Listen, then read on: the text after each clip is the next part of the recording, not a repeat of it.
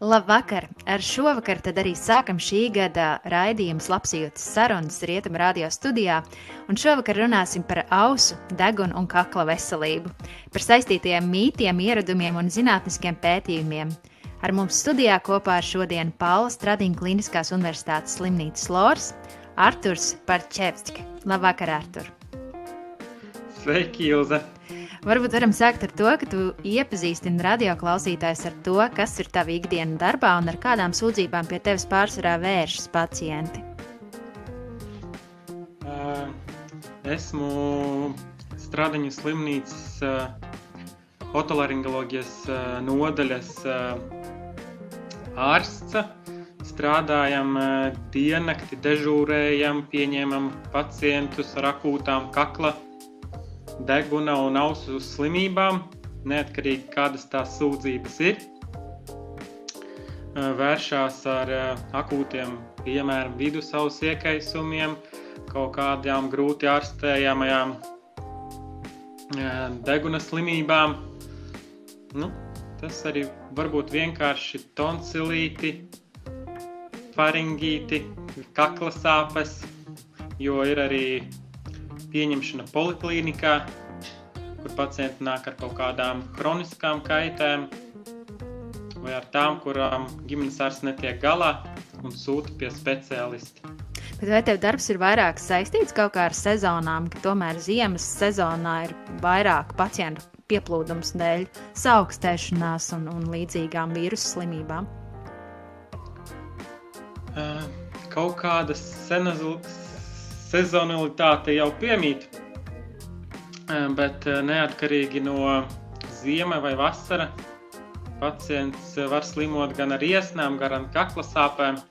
Nu, tagad visā mūsu darbībā bišķiņa arī kopā iet tagad Covid infekcija, kas arī bišķiņ to pacientu plūsmu no vienas puses mazinājusi, jo pacienti ar, ar hroniskām kaitēm, kas var bišķiņ gaidīt, tad pacients pats nenāk uz konsultāciju, baidoties inficēties, vai arī otrādi pacienti ar covid kaiti, kuri, kurai ir viena no simptomiem - ožas traucējumi, iesnas, kakla sāpes, tad tie tad arī to plūsmu, var teikt, aizieto. Starp citu, runājot par covid, tās sūdzības, ko es dzirdu no paziņām, kas ir saslimuši ar covid, tomēr šī oža un garša tik ātri neatgriežas. Vai, nu, ko tu varētu, kā tu varētu komentēt um, covid sekas un cik tās ir uh, atgriezeniskas vai paliekošas? Tas ir ļoti individuāli. Nu, vidēji tās ožas uh, vai garšas uh, mēneša laikā atjaunojās. Pats esmu pārslimojis, un arī pašam bija ožas zudums kaut kur uz trijām dienām. Pēc trijām dienām tas arī atgriezās. Komunicējot ar savu ģimenes ārstu, tad viņa, jo tas ir primārais ārsts, kas saskarās ar to pirmo palīdzību tiem pacientiem, stāstīja, ka tas vidēji ir kaut kur mēneša laikā atgriežas gan oža, gan garša, gan arī tas nogurums mazinās. Un tad droši vien var ļoti novērtēt, cik patiesībā lielu baudu mums dod gan spēja sasmaržot, gan spēja sagaršot. Jo lasīju starptautiskā vienā avīzē arī bija par šo problēmu, ka neatgriežas šīs, šīs māņas, un cilvēkiem nu, varbūt šīs mentālās veselības sekas dēļ tā, ka mums šī nu, ba baudas sajūta ir zudusi. Tas tiešām ir ļoti svarīgi, tāpēc, ka, nu, kad tu nevari sagaršot to pašu kaut kādu kūku, ko tu visvairāk, kas tev visvairāk garšoja, vai to pašu tējas garšu un smaržu, tev viss liekas vienāds, nu, tad arī tā bauda no tā ēdiena pavisam zūd. Klau, bet uh, nu, tu esi ausu deguna kaklārsts, un es domāju, mēs varētu sākt parunāt arī vairāk par ausu veselību. Un es atceros, uh, kādā senā sarunā ar tevi, tad mēs runājam par šiem ausu kociņiem, cik tie ir vajadzīgi vai nevajadzīgi cilvēkam. Varbūt var pastāstīt par šo ausu tīrīšanas nepieciešamību vai nu, pārāk uh, biežo tīrīšanu un, un, un tās sekām. Tad, kad mēs ar tevi runājām par tiem ausu kociņiem, tad droši vien es arī minēju, ka tie nav ausu kociņi. Tas, tas ir kosmētiskie kociņi. Un kosmētiskajiem kociņiem tā funkcija ir kosmētiskā. Viņiem jākarso acis, nevis jātīra ausis. Ausis ir pašķirošs orgāns, kurš principā attīra no sēra sevi pats. Un, ja mēs vēlamies, nu, ko arī jādara, protams, ar kaut kādu salvetīti vai mitrotu vielīti, mēs varam iztīrīt to redzamo sēru, kas ir ārējā ausējā, bet ar kaut kādiem kociņiem, cits dažs labs ar sēru kociņiem vai ar kaut kādām matu spraudēm mēģina izkeksēt no, aus, no ausīm kaut ko. Tas var beigties ar kaut kādu ārējas auss iekaisumu, traumu, asiņošanu pat ar bumbplētas perforāciju, ko nu, īsti neviens negrib panākt. Tāpēc ausis tīrīt nevajag. Ja tur krājās vairāk sērs, ir pieejams aptiekā speciāli eļļas pilieni, ko var ausīs iepilināt, lai tas sērs pašķīdinātu. Un tad arī tajās pašās uh, pilienos komplektā bieži vien ietilpst arī kaut kāda maza klīzmiņa, ar kuras palīdzību siltu ūdeni mēs to sēru varam izskalot. Ja tas neizdodas, tad mēs vēršamies pie speciālista, pie otolaringologa. Jā, es tā domāju, personiski ir ieradums tīrīt, un, un tur rodas tāda tīrības sajūta, un grūti viņu kaut kā, nu, kā aizstāt ar kaut ko citu. Bet tad, principā, es saprotu, ka vajadzētu lietot šo eļļu, un tad ar dvieli vai, vai kādu vatu vienkārši izslaucīt, neejot te uz stobumā. Nu, tas būtu pareizāk. Pacientam jau sagādā tā patīkamu sajūtu, tā kasīšanu. Jo vairāk mēs tās ausis bakstam, tīram, jo vairāk viņš kasās un gribās pakasīt. Un jo kase patīk nodarboties. Man ir tāds saistīts raidī, eh, jautājums ar, ar šo raidījumu, un, un radio eh, un mūziku par austiņām. Uh, Kādas ir tavas domas, kādas austiņas varētu labāk cilvēki lietot, un um, nu, cik potenciāli to lietošana var bojāt dzirdi? Dzirdes bojājumu vai var izraisīt tikai ļoti skaļa un monotona un ilgstošu laiku klausīšanās mūzika. Nu, tur ir konkrēti decibeli līmenis. Ja mēs tās austiņas izmantojam ne jau visu dienu, tur nepārtraukti kaut kādas sešas stundas, ļoti skaļi, tad mēs tai dzirdēji neko sliktu neizdarām. Protams, labāk izmantot arī tās ausis, austiņas, kuras ir uz visu ausi, lai nav izolēti to bumplēvīti. Kā teikt, nu, ausi neko iekšā nebāžot. Labāk tad, tad kad uz, uz visu ausi tā austiņa tad tas ir mazāk kaitīgi gan tai ausī, bumplēvītei, gan arī ārējai ausējai, ka jūs arī nevarat viņu traumēt un to pašu veicināt sēru korku veidošanos. Bet kā ar visādiem mājsaimniecības darbiem, nu, tā pati zāģēšana, kas ir ļoti skaļa, nu, vai tur tomēr vajadzētu lietot tās aizsargājošās ausis, austiņas? Tas ir vēlams, ja tas ir ilgstošs process kaut kāds, kad tas ir monotona skaņa kaut kādu vairāku stundu garumā, bez atpūtas, tad, protams, ir vajadzīgi aizsardzības līdzekļi. Bet tā uz 20 minūtēm, stundu, tad īstenībā nekas slikts nenotiks mūsu ausīm. Nē, es domāju, ka tas nekas slikts neizraisīs. Jo nu, cilvēks jau pielāgojās un ausis arī gan skaļai videi, gan dejot bieži vien uz diskotēkām un stāvot pie tumbiņām. Un viss kārtībā. Bet runājot par, par šiem skaļajiem koncertiem, es, eh, man Francijā bija pieredze, kad izdalīja austiņas pat, pati grupa, šie, šīs ausu aizbāžņas, ne austiņas.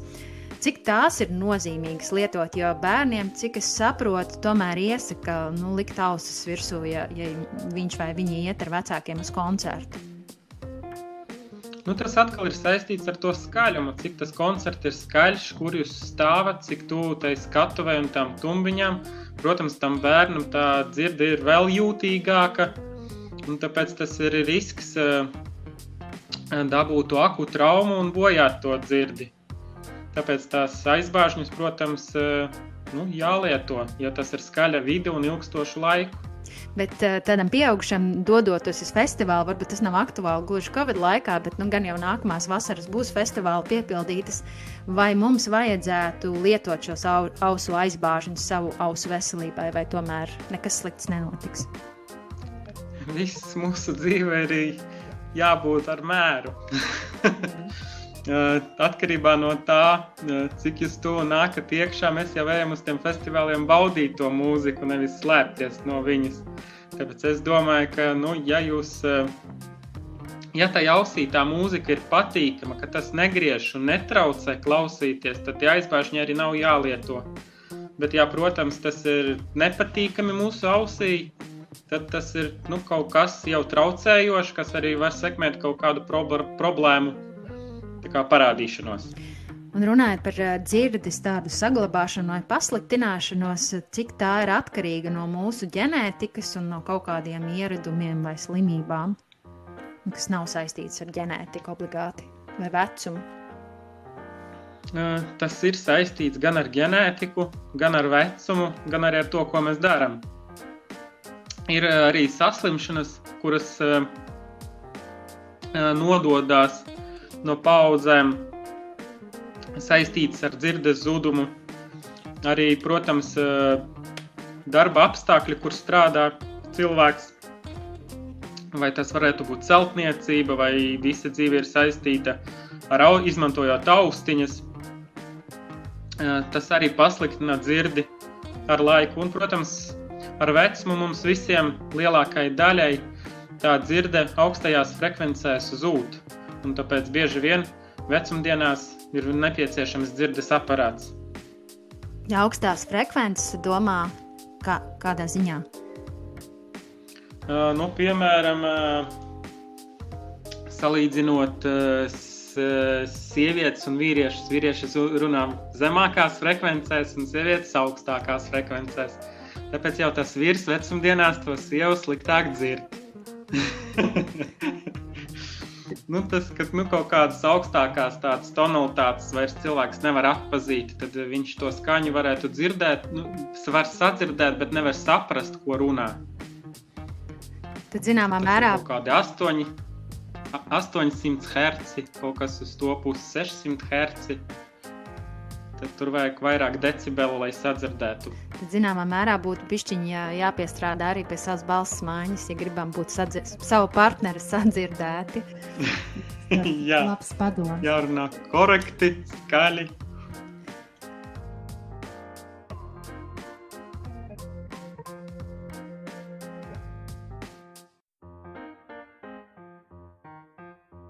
Atgriežamies pie sarunas par ausu deguna kakla veselību kopā ar Loru Arturu Parčevski. Artur, jautājums par deguna veselību, un, kas aktuāls ir droši vien šodien, šodien, šajā laikā cilvēkiem par iesnām. Kas tad ir tās jaunākās tendences pētījumi, kā labāk ar, ar iesnām tikt galā, vai, vai joprojām ir jāgaida tās septiņas dienas vai nedēļa mm, ārstē vai neārstē? Nu, jeb, jebkuras iesnas nu, lielākoties ir pašlimitējušā saslimšana. Tāpēc organisms ar vīrusu, kas visbiežāk iesnas izraisa, cīnās pats. Mēs varam tikai palīdzēt, lai neielaistu, lai nepievienojās kaut kāda bakteriālā infekcija.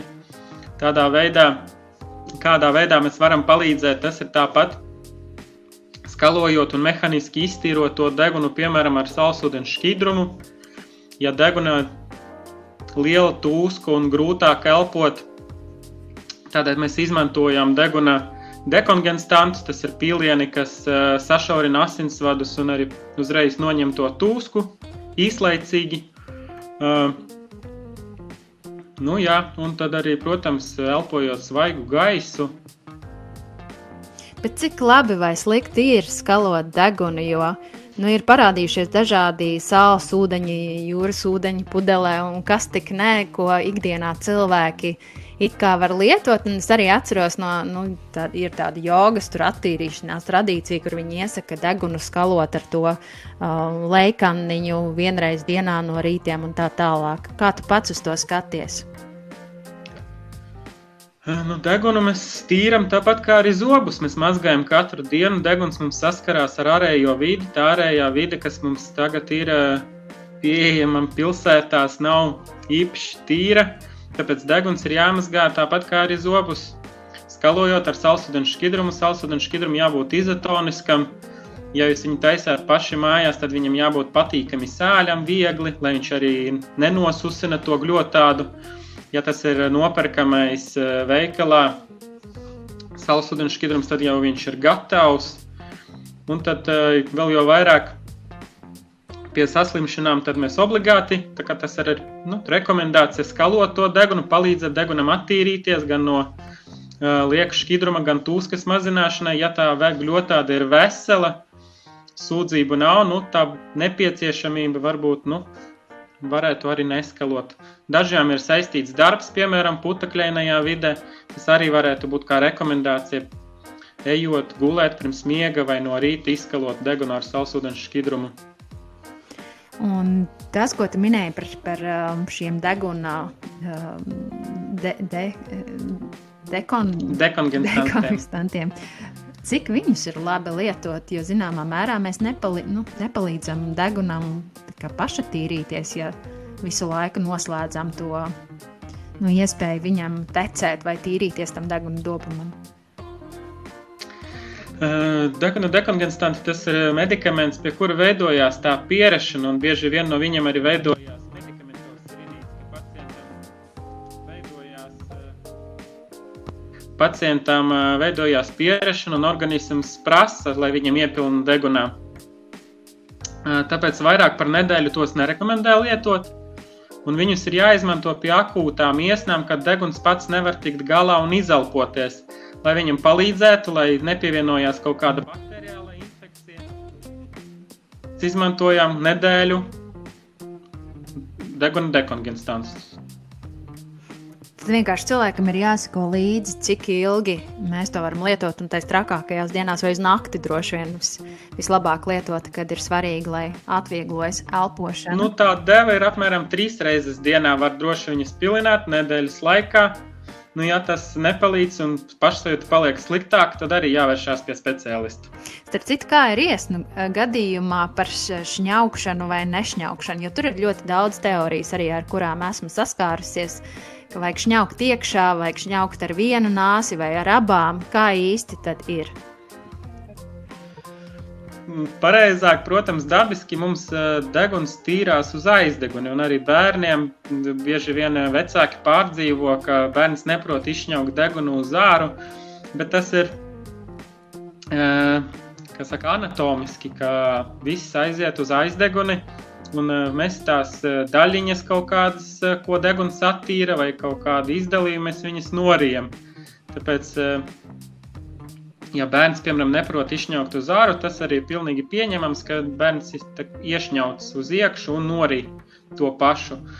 Protams, kad mēs esam pieauguši, mēs šņaucam degunu uz āru, bet nekurā gadījumā nevar šņaukt abas nāsis ar spiedienu, jo tas uh, viss šķidrums degunā var iekļūst tausīs un var iedzīvoties gan uh, vidusavas iekaisumā. Uh, jā, tāpēc mēs centamies šņaukt pa vienai nāsī, lai izlīdzinātu to spiedienu starp ausi un deguna dobumu.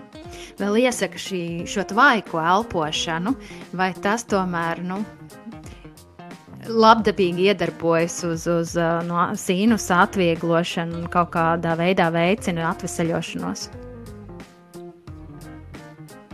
Vai elpošanu? Tur ir nu, rēkli, vairāk... peļām un, un līdzīgi dažādas metodas, ko iesaka. Iesaka, kas? Žurnāli droši vien rakstīja ļoti daudz. Kādas ir tavas domas? to visu var darīt, no tā sliktāk nebūs, bet ir dažādas eh, tās slimības stadijas, kad, diemžēl, tas eikalipts vai kaut kādi tie tvaiki vairs mums nespēs palīdzēt. Tad mums vajag izmantot vairāk kaut kādus ķīmiskus produktus, to pašus dekongenstantus vai deguna steroīdus, vai arī tās pašas antibiotikas, ja pievienojās bakteriālā infekcija. Nevar sildīt iekaisumu, tāpēc, ja tas ir kaut kāds bakteriāls iekaisums, tad tā, tā tvaika elpošana var to stāvokli pasliktināt. tāpēc vēlams ar pašārstēšanos mājās nenodarboties. Bet kā ir ar tām metriskām eļļām, piparmētra, eikalipts? Nu, savā ziņā jau viņi tomēr mazliet atvieglo elpošanu vismaz uz to brīdi. To var darīt, jā, to var darīt. Nu, kas cilvēkam patīk un sliktāk neizdara, to visu var izmantot un lietot. Jo tas vismaz atvieglo simptomu, bet droši vien neārstē. Jā, jā nu, tas es saku, atkal tas ir atkarībā no tās stadijas, vai tas ir sakuma saslimšana, kad jūs tikko jūtat, ka kaut kas nav īsti labi. Tad uh, tas arī var palīdzēt, uh, kad jūs vairāk pievēršat uzmanību tam degunam un deguna veselībai. Bet, kad tas jau ir kaut kāds višķiņa ielaists gadījums, nu tā eteriskā eļļa tas nebūs galvenais tā stūrakmens ārstēšanā. Un tad vēl noslēdzošais jautājums man par degunu ir par deguna asiņošanu. Kā rīkoties, ja sāk tecēt deguns un kā šo asiņošanu labāk apstādināt, un varbūt arī kas ir tie jautājumi, ko sev uzdot, nu, vai asiņošana neslēpj kaut kādas citas eh, veselības problēmas. Deguna asiņošana tas ir simptoms. Tas nav saslimšana, un tāpēc visu laiku ir jāmeklē tas etioloģiskais iemesls, kāpēc deguns sācis asiņot. Visbiežāk tas ir vecāka gājuma cilvēkiem, kuriem ir arteriālā hipertensija, paaugstināts asinsspiediens. Tas ir pacientiem, kuri lieto antikoagulantus sakarā ar kaut kādām sirds slimībām un pie vieglākas gļoka tādas traumas, tas deguns asiņo un neveidojās, eh, nevar apstāties. Eh, ko pareizi būtu darīt, ir daudzi mīti, ko savā, tā, cilvēki savā starpā runā, ka obligāti jāatgāž to galvu uz āru, lai asins netiek, netiek uh, ārpusē. Tas otrādi nekādā gadījumā to nevar darīt, jo pacients tās asinis sarījies, un tad arī otrādi veicina vemšanas refleksu, sliktu dušu. Tāpēc mēs otrādi noliecamies eh, ar galvu uz priekšu, starp kājām, varam eh, pielikt eh, augstumu vai pie sprandas vai pierē un saspiežam to degunu vienkārši ar diviem pirkstiem un kaut kāds 10-15 minūtes vienkārši turam. Jo visbiežāk tā asiņošana ir priekšējā starpsienas daļā, nu, ko mēs mehāniski varam arī apstādināt. Ja tas 15 minūšu laikā nemazinās, tad mēs, protams, griežamies pie neatliekamās medicīniskās palīdzības. Pirms tam, protams, ja tas pacients ir hipertonikas ar paaugstinātu asinsspiedienu, var izmērīt asinsspiedienu, un, ja tas ir palielināts, arī ieņemt savas uh, ikdienas zāles, lai samazinātu to asinsspiedienu, piemēram.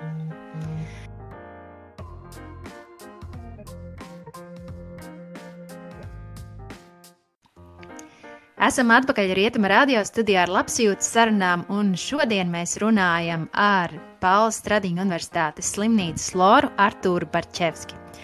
Un um, jautājums man būs šajā sarunas sadaļā par kaklu. Kā tad labāk ārstēt sāpošu kaklu? Sāpošu kaklu visbiežāk tas arī ir izraisītais ir vīruss un vīrusu mēs ārstējam simptomātiski.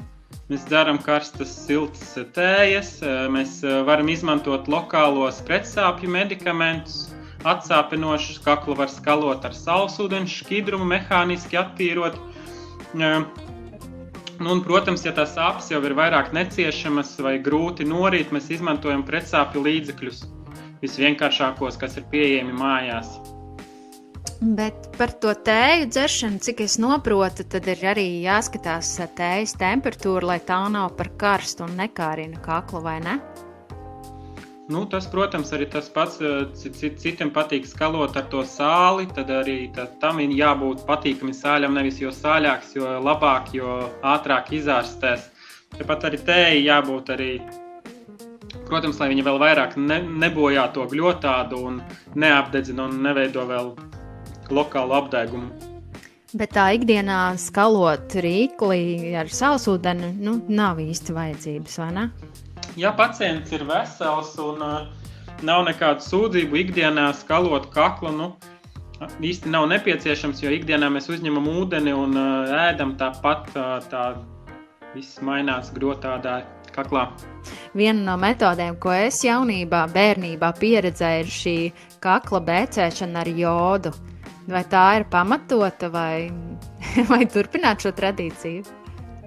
Nu, uz doto mirkli, nu, protams, tie otolaringologu domas arī iespējams dalīsies, un ar mani kāds, man kāds piekritīs, un kāds speciālists nepiekritīs. Bet jodu kā, nu, nerekomendē tagad arī to kaklu apstrādāt, jo tas arī veicina otrādi to gļotādu um, kairina, ja viņu izmantot pa taisno.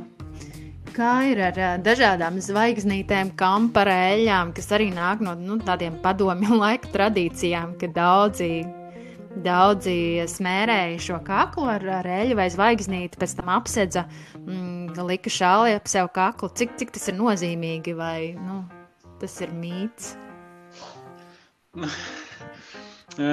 Jebkuru iekaisumu, nu, ja tas ir kaut kāds, nu, jābūt robežu stāvoklim. Nu, nevar sildīt uh, bakteriālo iekaisumu, kas var pasliktināt pie jebkura, vai tas ir auss, vai tas ir deguns, vai tas ir kakls.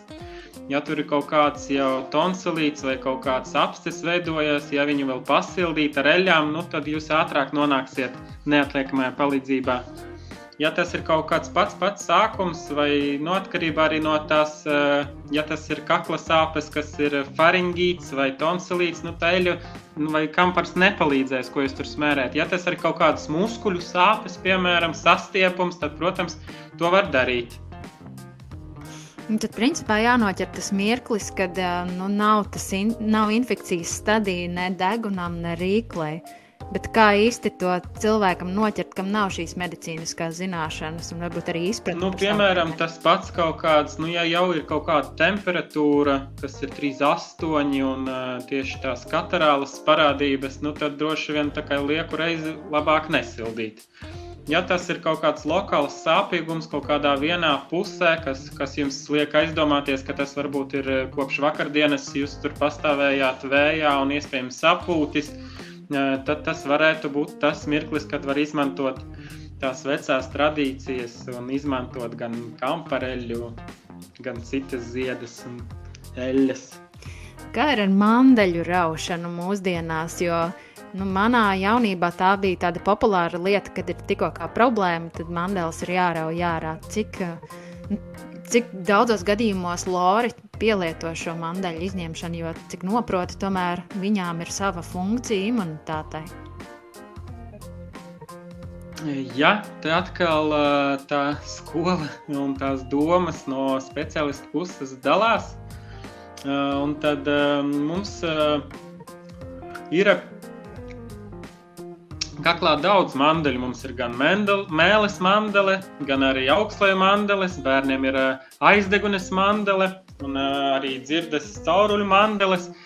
Un tāpēc nu, tas nav vienīgas mandeles, par kurām ir jābaidās. Un to ra mandeļu raušana ir saistīta ar sūdzībām. Ja pacientam ir bieži augstleja mandeļu iekaisumi vai arī kaut kādi abscesi, tad tas ir indikācija uh, augstslēju mandeļu izņemšanai. Bieži vien pacienti nāk ar sūdzībām par to, ka veidojās tā saucamie mandeļu korki, ko pacients vai nu atklepo, kas var nepatīkami smakot, nu, kaut kādu sliktu pašsajūtu dot un diskomfortu rīklē.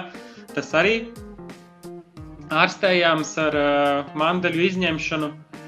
Nu, tas principā ir ļoti individuāli un tiek izvērtēts uh, balstoties uz pacienta sūdzībām, uz objektīvo atradi un vispārējo stāvokli.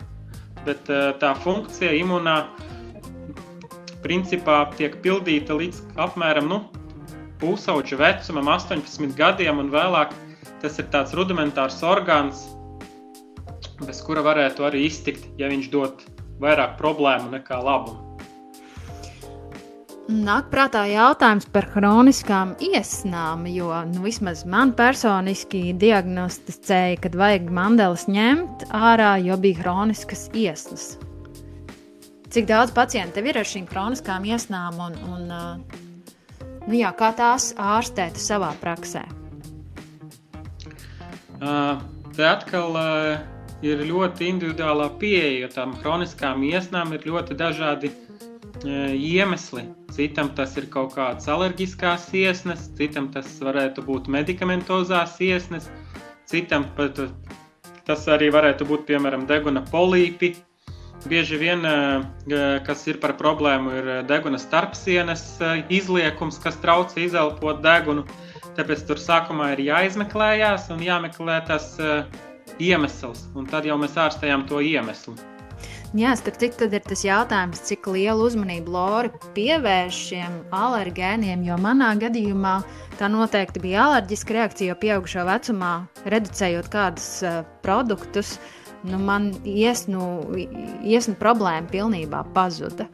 Cik daudz jūs paši skatāties uz nu, klienta ēdienu karti un citiem alergēniem?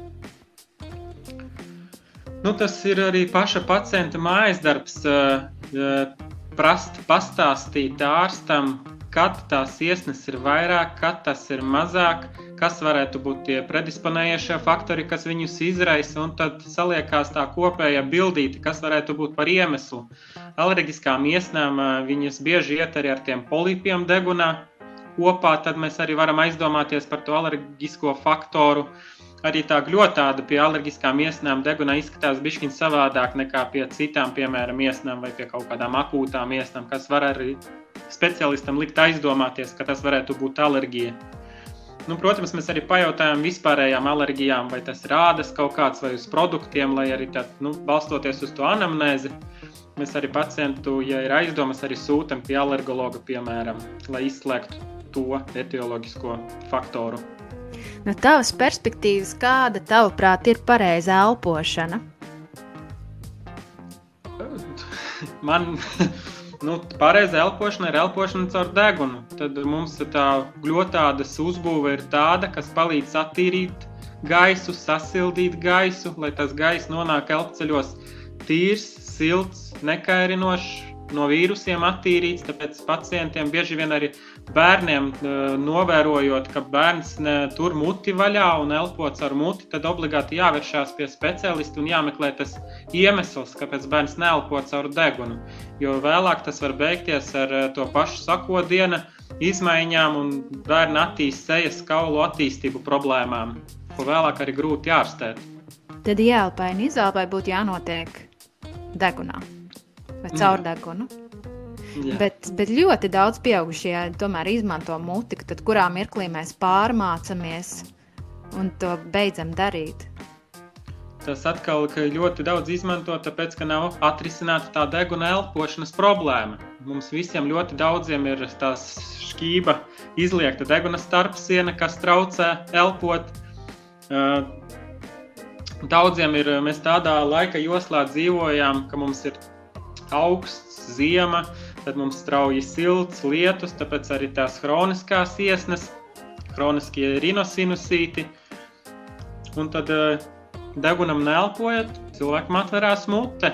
Nu, un tā laika trūkuma dēļ, nevēršoties pie speciālista, iedzīvojās chroniskajās iesnās, nevēršās pie speciālista, elpots ar muti.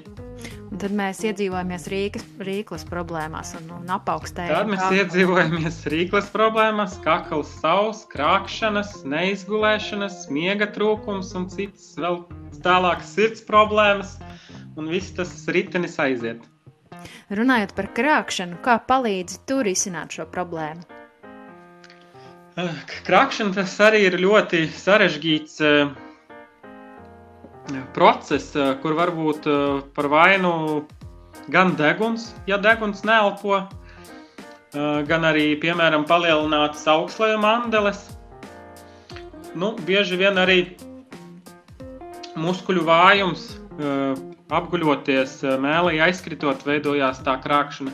Un atkal ir speciālisti konkrēti, kuri strādā ar šo problēmu, piemēram, somnologi vai miega speciālisti, kuri mājās vai eh, klīnikā eh, izmeklē un meklē to iemeslu, un atbilstoši tam iemeslam, tad mēs arī tālāk ārstējam, vai tas ir starpsienas rezekcija, vai tas ir augstslēju mandeļu izņemšana, vai eh, arī citas uh, operācijas, lai paplašinātu aizdegunas. Esmu Jā. ievērojis, ka ir dažādas deguna, tādi, deguna knaģis un citā, cita veida visādas aproces, lai, lai ar krāpšanu tiktu galā. Ko tu par tām saki? Nu, tie deguna knaģi, tas ir domāti, lai, lai palielinātu tos uh, ieejas vārtu degunā ārējā nu, ieeja, jo bieži vien mums, nu, mums degunā ir tas iekšējā vārstula un ārējā vārstula. Un daudz, nu, dažiem pacientiem ir iedzimta tā šaura ārējā vārstula, un lai paplašinātu tās nāsis, domāts tiek nagi, un kas arī veiksmīgi atrisina to problēmu, palielinot tās nāsis, pacientam tā ārējā vārstula paplašinās un uzlabojās tā elpošana, krākšana pazūd. Nu, protams, tās aproces diez vai kaut ko tur strādā kā ar um, dažādām tautas ārstēšanās metodēm. Mēs jau šādām tādām pieskārāmies zvaigznītēm, kampareļām un tam līdzīgi. Um, es esmu dzirdējis paziņu stāstu, kur um, nu, bērnībā mamma pilināja biešu sulu degunā, jo kaut kur bija kaut kas lasīts. Un, un, un dzirdēts. Un tā rezultātā, protams, nu, kā pieaugušā uh, cilvēka lomā, nevar vairs uz bietēm paskatīties. Cilvēks jau ir bijis traumatiska pieredze. Bet, nu, kas ir ar tiem mīti, ārstēšanas, dažādi veidi, tautas medicīna, ar ko tu pats sastopies un kur tu rekomendētu tomēr cilvēkiem nu, nedarīt? Nu, es rekomendētu neko nepilināt pirmkārt ausīs. Ausīs nevar neko nelikt, ne bakstīt, ne pilināt, jo bieži vien visi jau bail pilnīgi teikt par to ausu puķi herāniju, ko bieži vien pacienti lieto un liek ausīs, lai sasildītu, un tad nāk pie lora, kad viņi jau tur ir nožuvusi un izžuvusi un vēl vairāk kairina. Tā vēl vairāk pasliktina un var iedzīvoties ārējā auss iekaisumā. Ausīs nevar pilināt ne peroksīdus, jo tas vēl vairāk arī sausina, un ja ir kaut kādas uh, ārējais auss bojājums, tas var arī izraisīt uh, arī ārēji savus iekaisumu vai arī vidusavus iekaisumu. Tāpēc pie kaut kādām auss sāpēm mēs izmantojam nu, pretsāpju zāles parasti. Nu, tas, tas pats parasti var arī izmantot. Nu, es zāļu medikamentus nesaukšu vārdā, bet nu, kas ir mājās pieejams vienkārši tabletes veidā Jo iepilinot kaut ko ausī, jūs varat stāvokli tikai pasliktināt. Ja vārds nav paskatījies un nav konstatējis, ka bunklevīte, piemēram, ir vesela, ausi neko pilināt nevar. Tāpat arī degunā tie visi vietas, tas nav sterilie šķidrumi. Nu, tas var pasliktināt un iedzīvoties, vēl pātrināt to bakteriālās infekcijas pievienošanos. Mm, kā ar to sildīšanu? Es atceros, mājās mums bija kādreiz tāda lampa, ko likt pie auss. Tas atkal tas pats gadījums. Jaus var sāpēt arī daudz iemeslu dēļ. Tas varētu būt uh, vidusavas iekaisums uh, virālas dabas, tas var būt bakteriālās dabas, tas var būt vienkārši sapūsta, tā saucamā auss, kad ir nervs uh, sapūst un viņš sāp. Ja tas ir kaut kāds strutains iekaisums ar to lampu, tad jūs pātrināsiet bunklējas pārplīšanu un iekaisuma progresēšanu. Bet, ja tas ir eh, tā saucamā sapūsta auss, tad, protams, tā sildīšana un lampas izmantošana palīdzēs. Bet paši mājas apstākļos, diemžēl, to, no, to nevar noteikt.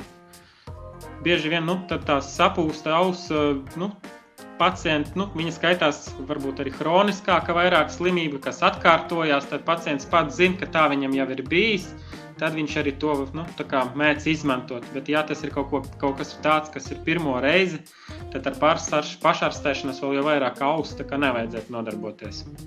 Par pūšanu tu man atgādināji vienu jautājumu, ko noteikti gribēju uzdot par eh, šo caurvēju. Jo nu, ļoti, ļoti dziļi cilvēkos iesēdies šis mīts, ir, nu, ka caurvējš ir vainīgais pie, pie visa un jāizvar visu logu ciet. Un galvenais, ka dzīvē nav caurvēja. Varbūt vari pastāstīt, nu, jā, vairāk par šo mītu un kāpēc cilvēkiem vajag vai nevajag ticēt tam. Uh, Caurēšana. Nu, jebkurā gadījumā, ja jūs uh, kaut kādā vienā vietā monotoni stāvot uh, augstā konkrētā plūsmā, kas pūš jums uz vienu vietu, tas var, protams, veicināt iekaisumu. Nu, tas tā es neteiktu, ka tā baigi ir mīts. Protams, ka vienkārši garām ejot, kaut kur caurējā trāpot, nu, tas nebūs vainīgais iemesls un nav obligāti jāvalk kā cepura, ja pacients ir vesels un bez uh, saslimšanām un uh, visu laiku tīties ar šalēm. Bet, ja tā problēma pastāv, ja tie, ko, nu, tās sāpes, aussāpes mēdz būt, tad, protams, ir jāaizsargājās arī no caurvējiem. Tagad mums ir lielāks jau ieradums nesāt maskas, un es tā domāju, kā būtu. Nu, principā cilvēkam, kurš ir slims un lipīgs, noteikti ir vienmēr jāguļ mājās, nerunājot par covid, bet arī par, par dažādām citām infekcijām. Bet, nu, kā tev liekas, vai cilvēki sāks klepus gadījumā tomēr arī vairāk nesāt šos, šīs maskas, kas potenciāli arī vairāk aizsargā darba biedrus vai transporta biedrus no nu, viņa vīrusiem? Nu, tas tā būtu, protams, pareizāk, tāpēc mēs jau arī tagad varam novērot sakarā ar tām gan komentu stundām, gan arī ar to masku nesāšanu. Šogad arī nav aktuāla gripa, jo to gadījumu skaits ir ļoti samazinājies, jo visi cenšas izolēties un netikties. Protams, tas būtu pareizi, bet vēl pareizāk, kā tu jau teici, jāsēž mājās. Mums ir jāizslimo mājas apstākļos un nav jā, jāsaslimdina citi apkārtējie. Bet, ja cilvēks ir saslimis ar iesnām un klepu, tad tomēr nu, šajā Covid laikā tomēr ir jādomā, ka nu, mēs esam kaut kur šo vīrusu noķēruši. Tas gluži nav bijis no tā, ka nu, bez džempera pastaigājām kaut kur augstā vietā, vai ne? Kad nu, šie higiēnas pasākumi mums kaut kur ir, kaut kur esam nokļūdījušies. Nu, tā jau tā maska arī nepasargā simtprocentīgi no visiem vīrusiem. Diemžēl tad jau nebūtu tik daudz to problēmu. Viņi tā kā bišķiņi, nu, viss jau tas ir visādu procedūru kopums, gan tā maskas velkāšana, gan roku mazgāšana, izolēšana, metru ievērošana. Tas viss kopā veicina to distancēšanos un iespēju nesaslimt ar jebkādu vīrusu, ne tikai covid vīrusu. Un tad, protams, kaut kāds jau procents pastāv, ka tas vīrus jau ir ļoti gudrs un eh, virulents, ka viņš nokļūst tāpat elpceļos, vai nu līdz, ne līdz galam nomazgātas rokas, vai pārāk tuvu kaut kur kāds ir nošķaudījies. Un caur to visu pašu masku pacients var saslimt. Un droši vien no šī laika iemācīsimies nevien, nevien nesāt maskas, kad esam lipīgāki, bet arī droši vien mazgāt vairāk rokas, kas kas arī ir eh, nu, gan svarīgs faktors, lai, lai mēs uh, paliktu veseli neaplipinātu blakus esošos cilvēkus. Labi, paldies, uh, paldies Artur, par šī vakara sarunu. Um, kaut, kaut nu mēs visi būtu veseli. Um, paldies tev par tavām dalītajām zināšanām. Un ar jums, radio klausītāji, mēs tiekamies jau nākamnedēļ Rietumu radio studijā Labsajūtas sarunu raidījumā.